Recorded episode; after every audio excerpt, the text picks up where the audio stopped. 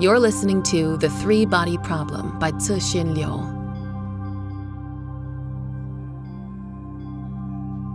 Ten. Da Shi. Shi sat down next to Wang and handed him his car keys. You parked right at the intersection of Dongdan. If I'd arrived just a minute later, the traffic cops would have had it towed. Da Shi, if I had known you were following me, I would have been comforted. Wang thought, switching to Shi Qiang's familiar nickname in his mind, though self respect made him hold back the words. He accepted a cigarette from Da Shi, lit it, and took his first drag since he quit several years ago. So, how's it going, buddy? Finding it hard to bear? I said you couldn't handle it, and you insisted on playing the tough guy. You wouldn't understand.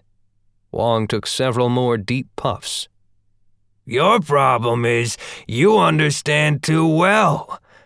Fine, let's go grab a bite. I'm not hungry. Then we'll go drinking. My treat. Wang got into Da Shi's car and they drove to a small restaurant nearby. It was still early and the place was deserted.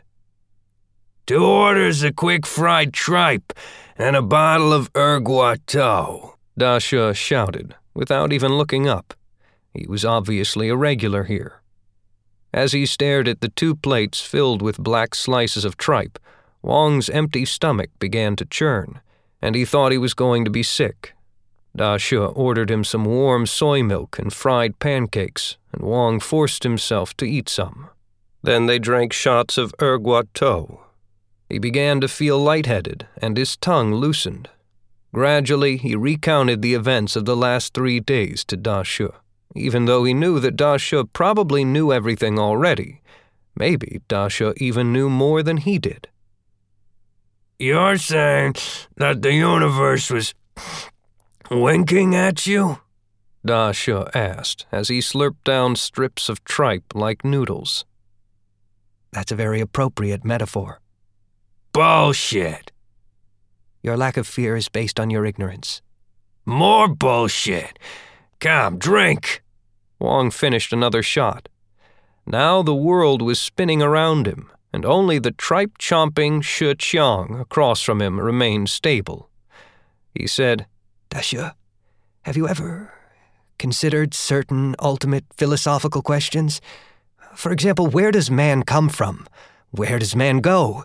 Where does the universe come from? Where does the universe go, etc.? Nope. Never? Never. You must see the stars. Aren't you awed and curious? I never look at the sky at night. How is that possible? I thought you often worked the night shift. Buddy, when I work at night, if I look up at the sky, the suspect is gonna escape. We really have nothing to say to each other. All right. Drink. To be honest, even if I were to look at the stars in the sky, I wouldn't be thinking about your philosophical questions. I have too much to worry about. I gotta pay the mortgage, save for the kids' college, and handle the endless stream of cases. I'm a simple man without a lot of complicated twists and turns. Look down my throat and you can see out my ass. Naturally, I don't know how to make my bosses like me. Years after being discharged from the Army, my career is going nowhere. If I weren't pretty good at my job, I would have been kicked out a long time ago. You think that's not enough for me to worry about? You think I've got the energy to gaze at stars and philosophize? You're right. All right, drink up. But I did indeed invent an ultimate rule. Tell me. Anything sufficiently weird must be fishy. What, what kind of crappy rule is that? I'm saying that there's always someone behind things that don't seem to have an explanation. If you had even basic knowledge of science, you'd know it's impossible for any force to accomplish the things I experienced, especially that last one. To manipulate things at the scale of the universe? Not only can you not explain it with our current science, I couldn't even imagine how to explain it outside of science. It's more than supernatural. It's super. I don't know what. I'm telling you, that's bullshit. I've seen plenty of weird things. Then tell me what I should do next. Keep on drinking. And then sleep. Fine. Wang Miao had no idea how he got back into his car. He tumbled into the back seat and fell into a dreamless slumber. He didn't think that he was asleep for long, but when he opened his eyes, the sun was already near the horizon in the west. He got out of the car. Even though the alcohol that morning had made him weak, he did feel better. He saw that he was at one corner of the Forbidden City. The setting sun shone on the ancient palace and turned into bright gold ripples in the moat. In his eyes, the world became, once again, classical and stable. Wang sat until it got dark, enjoying the peace that had been missing from his life. The black Volkswagen Santana that he was now so familiar with pulled out of the traffic streaming through the street and braked to a stop right in front of him. Shi Qiang got out of the car. Slept well? Da Shi growled. Yes. What next? Oh, you? Go have dinner then drink a little more, then sleep again. Then what? Then? Don't you have to go to work tomorrow? But the countdown. There's only 1,091 hours left. Fuck the countdown. Your first priority right now is to make sure you can stand straight and not collapse into a heap. Then we can talk about other things. Da Shi. Can you tell me something about what's really going on? I'm begging you. Da Shi stared at Wang a while. Then he laughed. I've said the very same thing to General Chang several times. We're in the same boat, you and I. I'll be honest. I know fucking shit. My pay grade is too low, and they tell me nothing. Sometimes, I think this is a nightmare. But you must know more than I. Fine. I'll tell you what little I know. Da Shi pointed to the shore of the moat around the Forbidden City. The two found a spot and sat down. It was now night, and traffic flowed ceaselessly behind them like a river. They watched their shadows lengthening and shortening over the moat. In my line of work, it's all about putting together many apparently unconnected things. When you piece them together the right way, you get the truth. For a while now, strange things have been happening. For example, there's been an unprecedented wave of crimes against academia and science research institutions. Of course, you know about the explosion at the Liangxiang Accelerator construction site. There was also the murder of that Nobel laureate. The crimes were all unusual. Not for money, not for revenge. No political background, just pure destruction. Other strange things didn't involve crimes. For example, the frontiers of science and the suicides of those academics. Environmental activists have also become extra bold. Protest mobs at construction sites to stop nuclear power plants and hydroelectric dams. Experimental communities returning to nature. And other apparently trivial matters. Do you go to the movies? No, not really. Recent big budget films all have rustic themes. The setting is always green mountains and clear water, with handsome men and pretty women of some indeterminate era living in harmony with nature. To use the words of the directors, they represent the beautiful life before science spoiled nature. Take Peach Blossom Spring. It's clearly the sort of film that no one wants to see, but they spent hundreds of millions to make it. Uh, there was also this science fiction contest with a top reward of 5 million for the person who imagined the most disgusting possible future. They spent another few hundred million to turn the winning stories into movies. And then you've got all these strange cults popping up everywhere, where every cult leader seems to have a lot of money. What does that last bit have to do with everything you mentioned before? You have to connect all the dots. Of course, I didn't need to busy myself with such concerns before, but after I was transferred from the crime unit to the Battle Command Center, it became part of my job. Even General Chang is impressed by my talent for connecting the dots. And your conclusion? Everything that's happening is coordinated by someone behind the scenes with one goal to completely ruin scientific research. Who? I have no idea, but I can sense the plan. A very comprehensive, intricate plan damage scientific research installations, kill scientists, drive scientists like you crazy, and make you commit suicide. But the main goal is to misdirect your thoughts until you're even more foolish than ordinary people. Your last statement is really perceptive. At the same time, they want to ruin science's reputation in society of course, some people have always engaged in anti science activities, but now it's coordinated. I believe it. Now you believe me.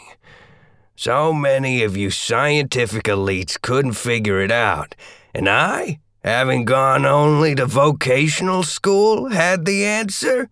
Ha! After I explained my theory, the scholars and my bosses all ridiculed it. If you had told me your theory back then, I'm sure I wouldn't have laughed at you. Take those frauds who practice pseudoscience. Do you know who they're most afraid of? Scientists, of course. No. Many of the best scientists can be fooled by pseudoscience, and sometimes devote their lives to it. But pseudoscience is afraid of one particular type of people who are very hard to fool stage magicians. In fact, many pseudoscientific hoaxes were exposed by stage magicians. Compared to the bookworms of the scientific world, your experience as a cop makes you far more likely to perceive such a large scale conspiracy. Well, there are plenty of people smarter than me. People in positions of power well aware of the plot. When they ridiculed me at first, it was only because I wasn't explaining my theory to the right people. Later on, my old company commander, General Chang, had me transferred, but I'm still not doing anything other than running errands. That's it. Now you know as much as I do. Another question.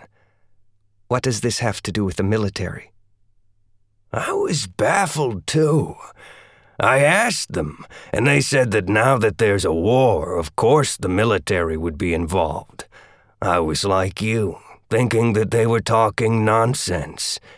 But no, they weren't joking. The Army really is on high alert. There are 20 some battle command centers like ours around the globe, and above them, there's another level of command structure but no one knows the details. Who's the enemy? No idea. NATO officers are now stationed in the war room of the PLA General Staff Department, and a bunch of PLA officers are working out of the Pentagon. Who the fuck knows who we're fighting? This is all so bizarre. Are you sure it's all true? A bunch of my old buddies from the Army are now generals, so I know a few things.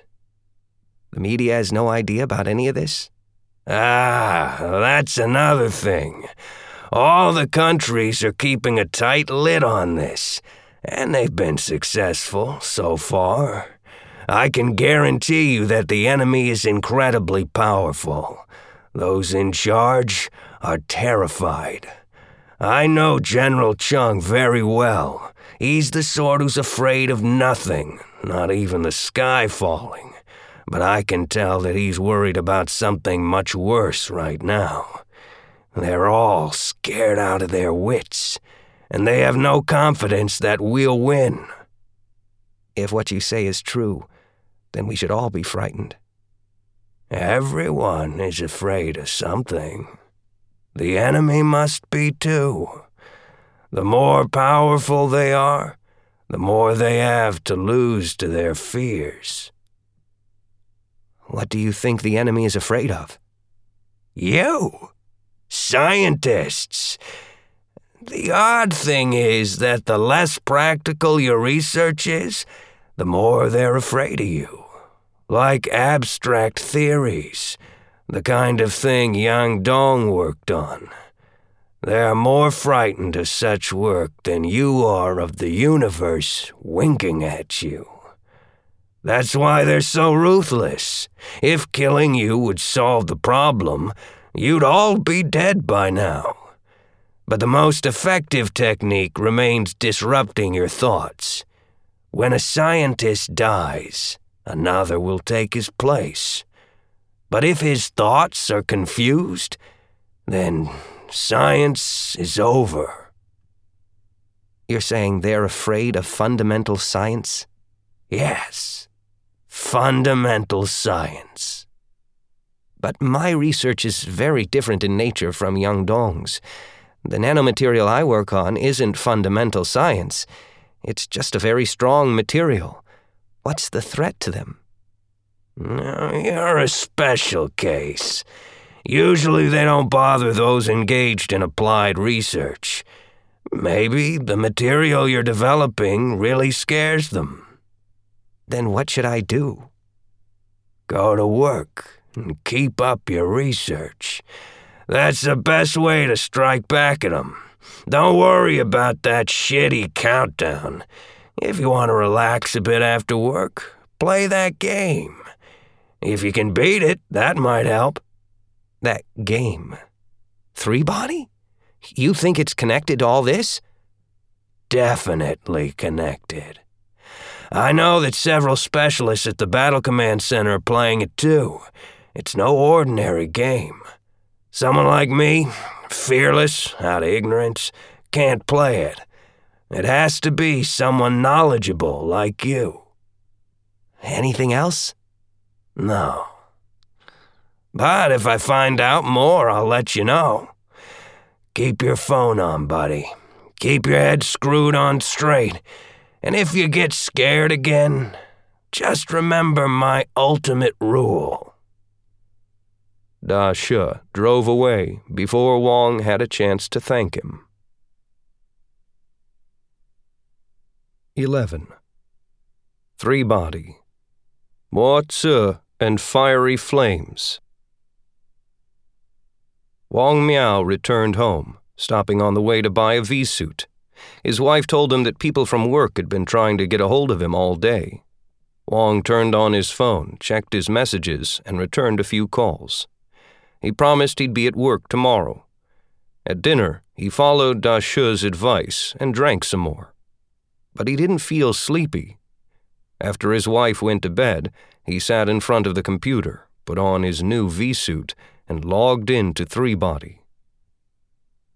Desolate plain at dawn.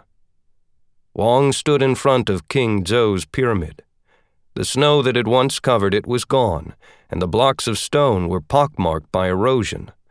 The ground was now a different color. In the distance were a few massive buildings that Wang guessed were dehydratories, but they were of a different design than the ones he had seen last time. Everything told him that eons had passed. By the faint dawn light, Wang looked for the entrance. When he found it, he saw that the opening had been sealed by blocks of stone. But next to it there was now a staircase carved into the pyramid, leading all the way to the apex. He looked up and saw that the top had been flattened into a platform. The pyramid, once Egyptian in style, now resembled an Aztec one. Wang climbed up the stairs and reached the apex. The platform looked like an ancient astronomical observatory. In one corner was a telescope several meters high, and next to it were a few smaller telescopes. In another corner were a few strange instruments that reminded him of ancient Chinese armillary spheres, models of objects in the sky. His attention was drawn to the large copper sphere in the center of the platform. Two meters in diameter, it was set on top of a complex machine. Propelled by countless gears, the sphere slowly rotated. Wang noticed that the direction and speed of its rotation constantly shifted. Below the machine was a large square cavity. By the faint torchlight within, Wang saw a few slave like figures pushing a spoked horizontal wheel, which provided the power to the machine above. A man walked toward Wang. Like King Wen, when Wang had first encountered him, the man had his back against the sliver of light on the horizon, and he appeared to Wang as a pair of bright eyes floating in the darkness. He was slender and tall, dressed in a flowing black robe, his hair carelessly knotted on top of his head, with a few strands waving in the wind. Hello, the man said. I'm Mozi. Hello, I'm Hairen? Ah, I know you. Mozi grew excited. You were a follower of King Wen back in Civilization number 137. I did follow him here, but I never believed his theories. You're right. Watson nodded at Wang solemnly. Then he moved closer. During the 362,000 years you've been away, civilization has been reborn four more times. These civilizations struggled to develop through the irregular alternation of chaotic eras and stable eras. The shortest lived one got only halfway through the Stone Age, but civilization number 139 broke a record and developed all the way to the Steam Age. You're saying that people from that civilization found the laws governing the sun's motion? Mozi laughed and shook his head. Not at all. They were just lucky. But the effort to do so has never ceased? Of course not. Come, let us see the efforts of the last civilization. Mozi led Wang to a corner of the observatory platform. The ground spread out beneath them like an ancient piece of leather. Mozi aimed one of the smaller telescopes at a target on the ground and gestured for Wang to look. Wang looked through the eyepiece and saw a strange sight a skeleton. In the dawn light, it gave off a snow white glint and appeared to be very refined. Astonishingly, the skeleton stood on its own. Its posture was graceful and elegant. One hand was held below the chin, as though stroking a long missing beard. Its head tilted slightly up, as though questioning sky and earth. That's Confucius, Mozi said. He believed that everything had to fit Li, the Confucian conception of order and propriety, and nothing in the universe could be exempt from it. He created a system of rites and hoped to predict the motion of the sun with it. I can imagine the result. Right you are. He calculated how the sun would follow the rites and predicted a five year stable era. And you know what? There was indeed a stable era lasting a month. And then one day the sun just didn't come out? No, the sun rose that day as well. It rose to the middle of the sky and then went out. What? Went out? Yes. It gradually dimmed, became smaller, and then went out all of a sudden. Night fell. Oh, the cold. Confucius stood there and froze into a column of ice and there he remains. Was there anything remaining in the sky after the sun went out? A flying star appeared in that location, like a soul left behind after the sun died. You're sure that the sun really disappeared suddenly and the flying star appeared just as suddenly? Yes, absolutely. You can check the historical annals. It was clearly recorded. Hmm. Wang thought hard about this information. He had already formed some vague ideas about the workings of the world of Three Body, but this bit of news from Mozi overturned all his theories. How can it be sudden? He muttered in annoyance. We're now in the Han Dynasty. I'm not sure if it's the Western Han or the Eastern Han. You've stayed alive until now? I have a mission observing the precise movements of the sun. Those shamans, metaphysicians, and Taoists are all useless. Like those proverbial bookish men who could not even tell types of grains apart, they do not labor with their hands and know nothing practical. They have no ability to do experiments, and they're immersed in their mysticism all day long. But I'm different. I know how to make things. He pointed to the numerous instruments on the platform. Do you think these can lead you to your goal? Wang nodded specifically at the giant copper sphere. I have theories too, but they're not mystical. They're derived from a large number of observations. First, do you know what the universe is? It's a machine. That's not very insightful. Let me be more specific. The universe is a hollow sphere floating in the middle of a sea of fire. There are numerous tiny holes in the surface of the sphere, as well as a large one. The light from the sea of flame shines through these holes. The tiny ones are stars, and the large one is the sun. That's a very interesting model.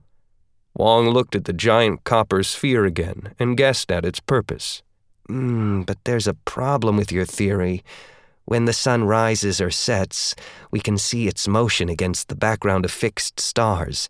But in your hollow sphere, all the holes remain in fixed positions relative to each other. Correct. That's why I've modified my model. The universal sphere is made of two spheres, one inside the other. The sky we can see is the surface of the inner sphere. The outer sphere has one large hole, while the inner sphere has many small holes.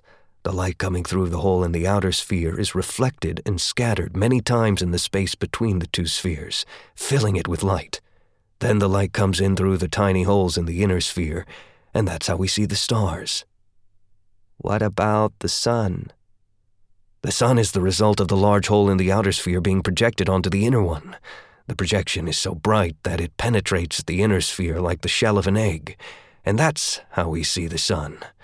Around the spot of light, the scattered light rays are also very bright and can be seen through the inner shell. That is why we can see a clear sky during the day. What is the force that propels the two spheres in their irregular motion? It's the force of the sea of fire outside the two spheres.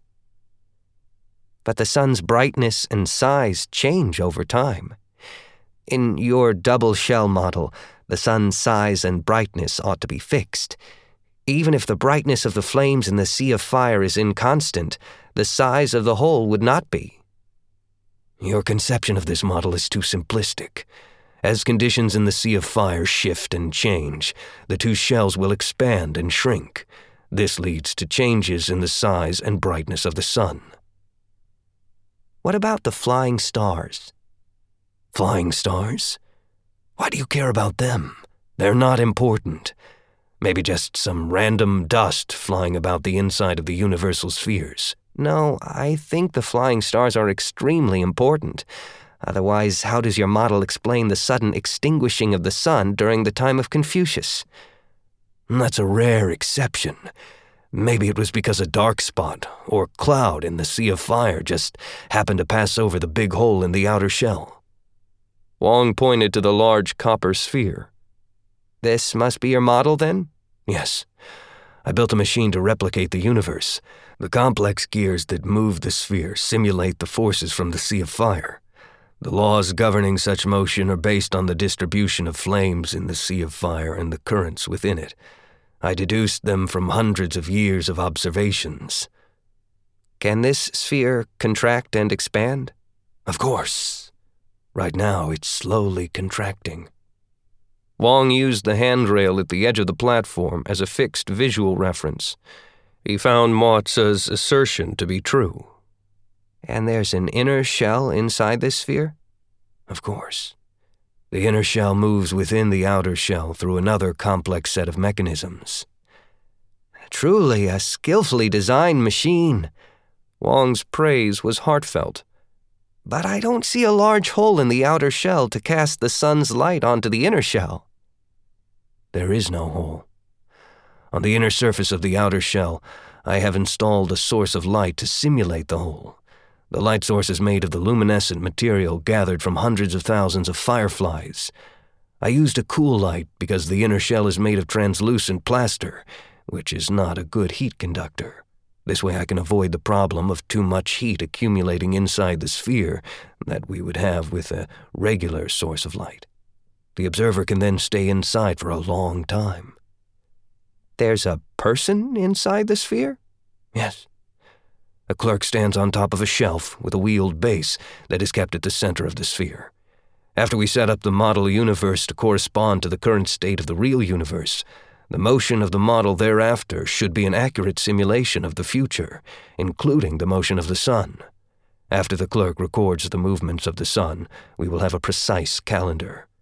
This is the dream of hundreds of civilizations before us.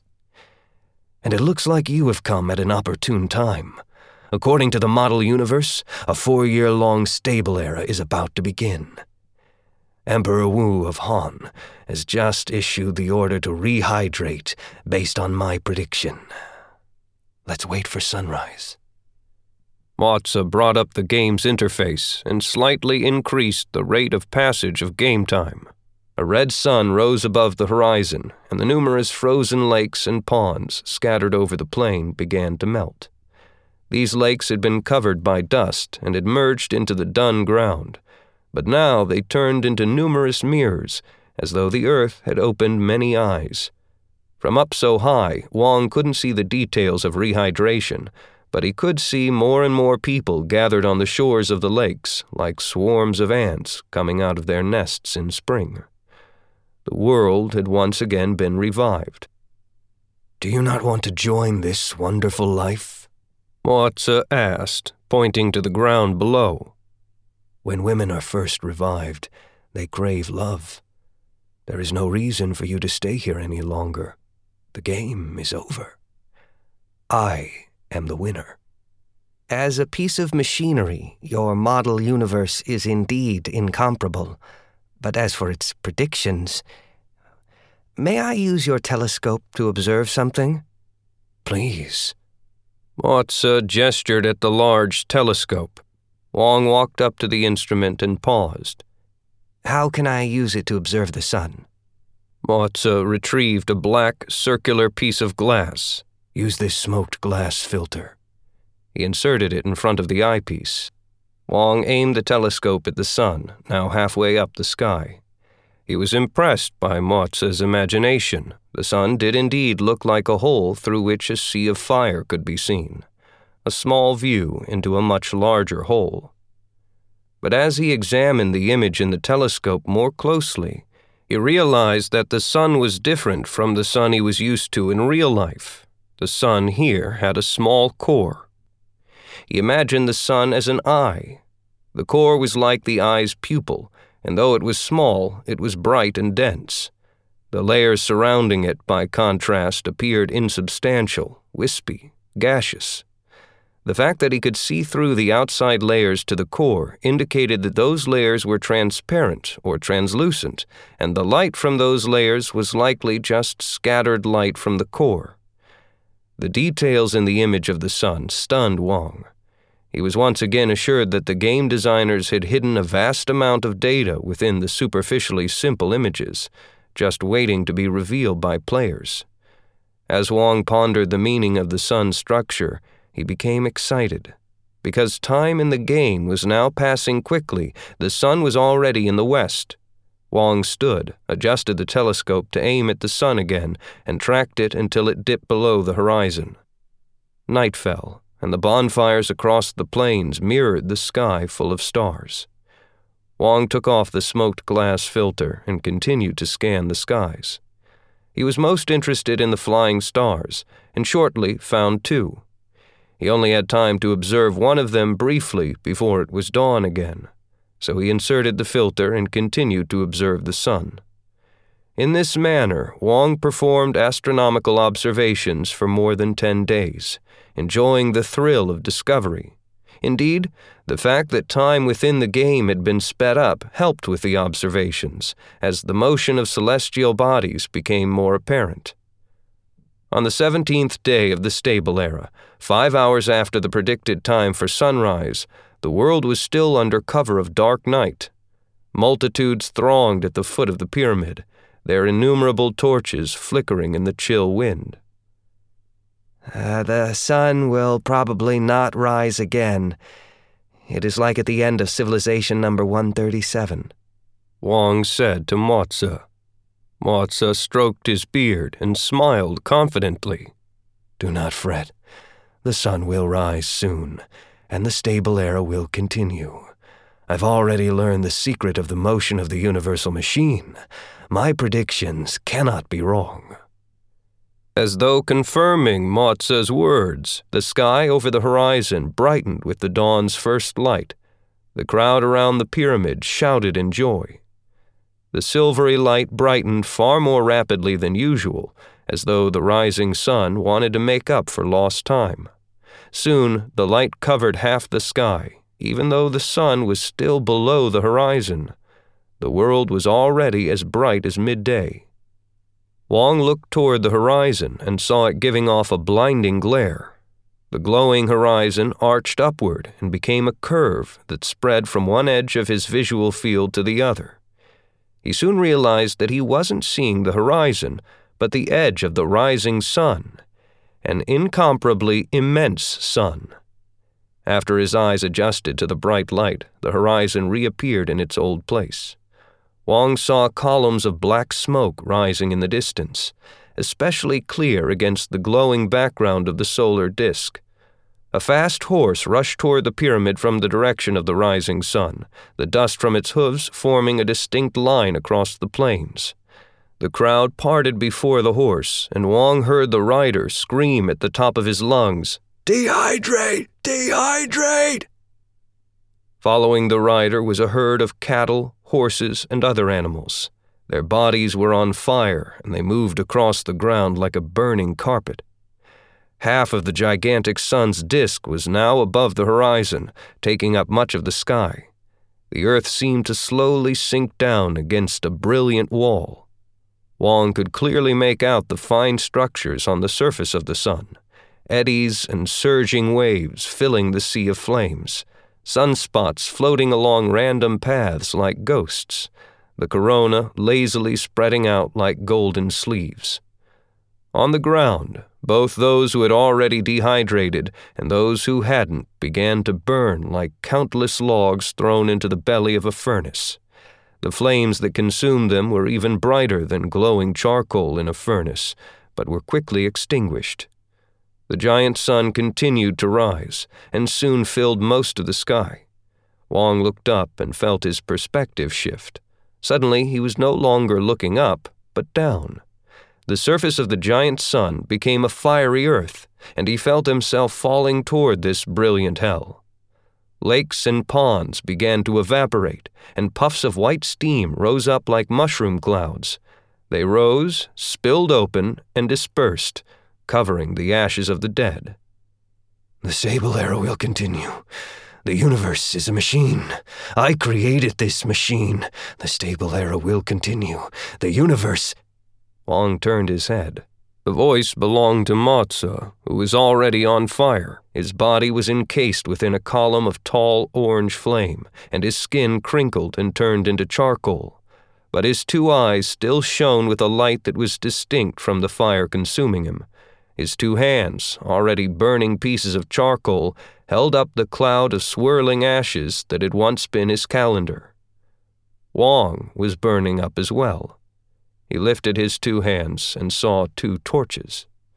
The sun briskly moved to the west, revealing the sky behind it.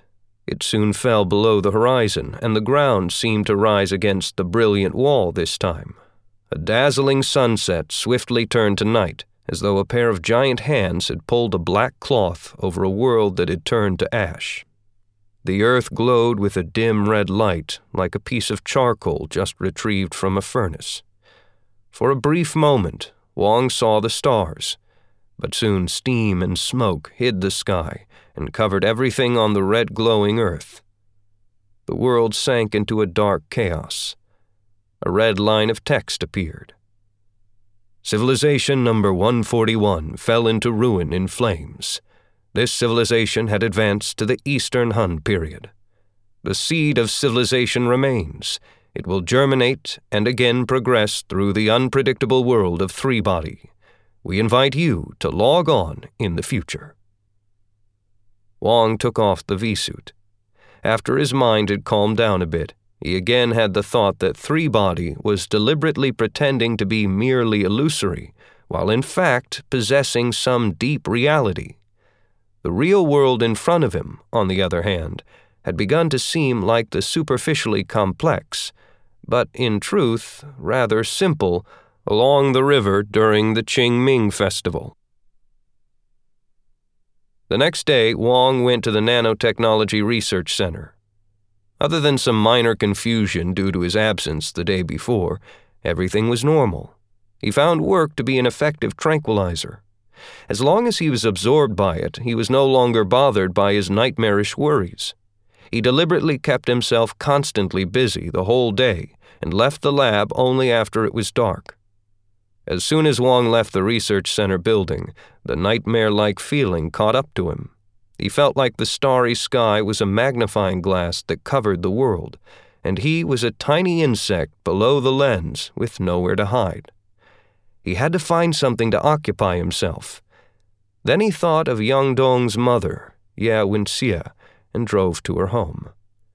Ye was alone at home. When Wang entered, she was sitting on the sofa reading. Wang noticed that her eyes were both myopic and presbyopic, and she had to switch glasses both when she read and when she looked at something far away. She was very happy to see Wang and said that he looked much better than the last time he had come to see her. Wong chuckled. it's all because of your ginseng. Ye shook her head. What I gave you wasn't very good. We used to be able to find really high quality wild ginseng around the base. I once found one about this long. I wonder what it's like there now. I heard that it's deserted. Well, I guess I'm really getting old. These days, I'm always thinking about the past. I heard that you suffered a lot during the Cultural Revolution. Hmm, you heard it from Ruishan, didn't you? Ye waved her hand, as though trying to wave away a strand of spider silk. In the past, it's all in the past.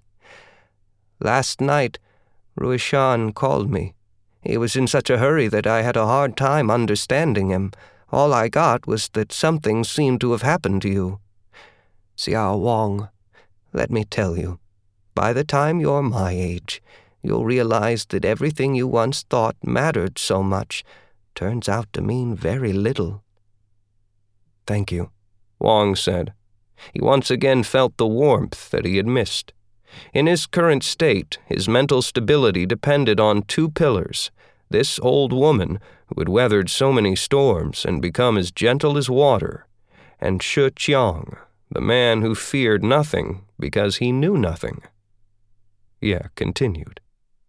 As far as the Cultural Revolution is concerned, I was pretty lucky. Just when I thought I had nowhere to go, I found a place where I could survive. You mean Red Coast Base? Ye, nodded. That was truly an incredible project. I used to think it was just made up rumors. Not rumors. If you want, I can tell you some of what I experienced. The offer made Wang a little worried. Professor, Ye, I, I'm only curious. You don't need to tell me if it's not appropriate. It's no big deal. Let's just imagine that I'm looking for someone to hear me talk. You could go visit the senior center. You wouldn't be lonely if you went there occasionally. Many of those retirees were my colleagues back at the university, but somehow I just can't mix with them. Everyone likes to reminisce, but no one wants to listen, and everyone feels annoyed when someone else tells a story. You're the only one who's interested in Red Coast. But for you to tell me about those things, isn't that prohibited? That's true. It's still classified but after that book was published, many others who were there also began to tell their stories. So they're like open secrets. The person who wrote that book was very irresponsible. Even if we put aside his agenda, the content of that book was often inaccurate. I should at least correct those errors. Then, Ye Wenjie began to tell Wang about what happened to her during her years at Red Coast.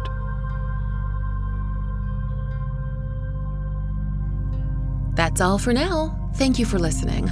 Make sure to follow this podcast to get the next episode. Or if you just can't wait, you can buy the audiobook of The Three Body Problem wherever books or audiobooks are sold.